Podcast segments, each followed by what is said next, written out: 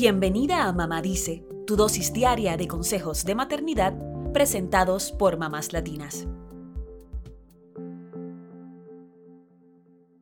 ¿Solías tener miedo de convertirte en mamá? ¿Te preocupabas demasiado sobre lo que podría pasar con la estabilidad de tu carrera profesional si decidías convertirte en madre? ¿O alguna vez preferiste no decirle a tu jefe que debías ausentarte porque uno de tus niños estaba enfermo e inventaste alguna otra razón? Esto es de lo más común y hasta tiene nombre. Se llama maternofobia. Vamos a entender de qué se trata la maternofobia valiéndonos de las opiniones de tres expertas en el tema. Según la psicoterapeuta Rosa Cortina y Cunil, autora del libro Mi encuentro con la maternofobia, la invisibilidad de las madres en el movimiento feminista, la maternofobia es el miedo profundo a maternar, a abrirse a la intimidad de cuidar, y es algo que sienten muchísimas mujeres y hombres sin hijos, pero también con hijos. La psicoterapeuta sostiene que vivimos en una sociedad que lucha por la separación del vínculo madre-hijo y el endurecimiento emocional, generando mucho dolor en las madres y en las criaturas, al no atender el proceso interno que implica maternar. Según relata, el mundo muchas veces nos pide que no nos quejemos por lo exigidas que nos sentimos, que mantengamos a nuestros niños callados y tranquilos en lugares públicos, que no exijamos licencias de maternidad más largas, ni empleos que permitan conciliar la vida familiar con la laboral.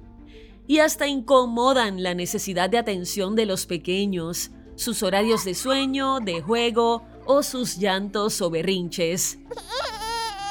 Al fin y al cabo, si hemos elegido traer niños al mundo, pues que se adapten al mundo. No.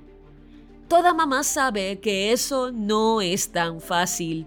Es precisamente esa visión de las madres que no se quejan, que son sacrificadas y que son poco valoradas, lo que vuelve a nuestro rol poco atractivo y respetado para muchos.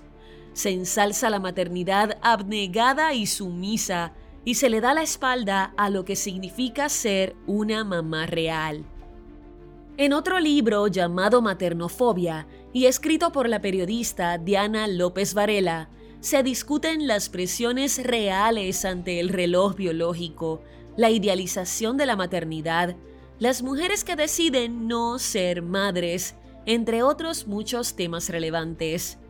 Para la autora, el gran cambio vendrá cuando logremos que ser madre sea una opción.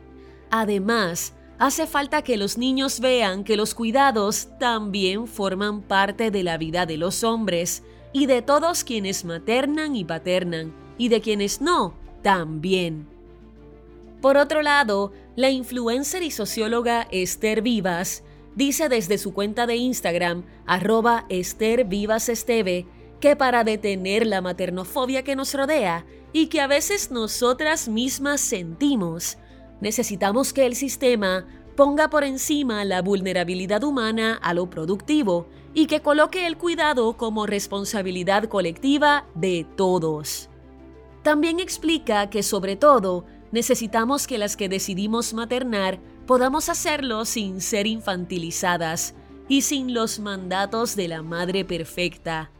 Que podamos transformar lo que hoy significa ser mamá en los ojos del mundo. Y que podamos ser, además de madres, muchas otras cosas más, sin que sea una batalla constante contra el sistema. ¿Y tú, qué opinas?